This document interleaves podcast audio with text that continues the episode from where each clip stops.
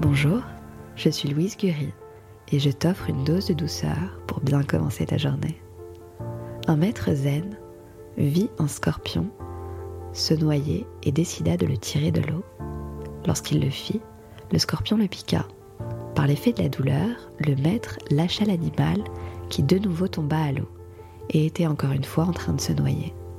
Le maître tenta de le tirer nouvellement et l'animal le piqua encore. Un jeune disciple qui était en train d'observer se rapprocha du maître et lui dit ⁇ Excuse-moi maître, mais vous êtes têtu Ne comprenez-vous pas qu'à chaque fois que vous tentez de le tirer de l'eau, il va vous piquer ?⁇ Le maître répondit ⁇ La nature du scorpion est de piquer, et cela ne va pas changer la mienne, qui est d'aider. Alors à l'aide d'une feuille, le maître tira le scorpion de l'eau et sauva sa vie. Puis, s'adressant à son jeune disciple, il continua. Ne change pas ta nature si quelqu'un te fait du mal. Prends juste des précautions. Les uns poursuivent le bonheur, les autres le créent.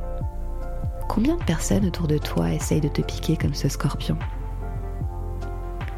Ou t'ont déjà piqué injustement? Sache que ces scorpions qui t'entourent et te piquent injustement ne sont pas nés méchants. Ils se sont construits un cœur de pierre au fur et à mesure de leurs blessures. Ces scorpions te font du mal car ils ont beaucoup souffert et sont encore mal au fond d'eux. Je t'invite donc à rester forte et à garder ta nature.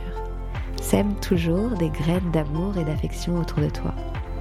Et quand la vie ou certaines personnes te présentent mille raisons de pleurer, montre-leur que tu as mille raisons pour sourire. Ne te laisse pas influencer par ces scorpions. Préoccupe-toi de ta conscience et non de ta réputation. Parce que ta conscience, c'est ce que tu es. Et ta réputation, c'est ce que les autres pensent de toi.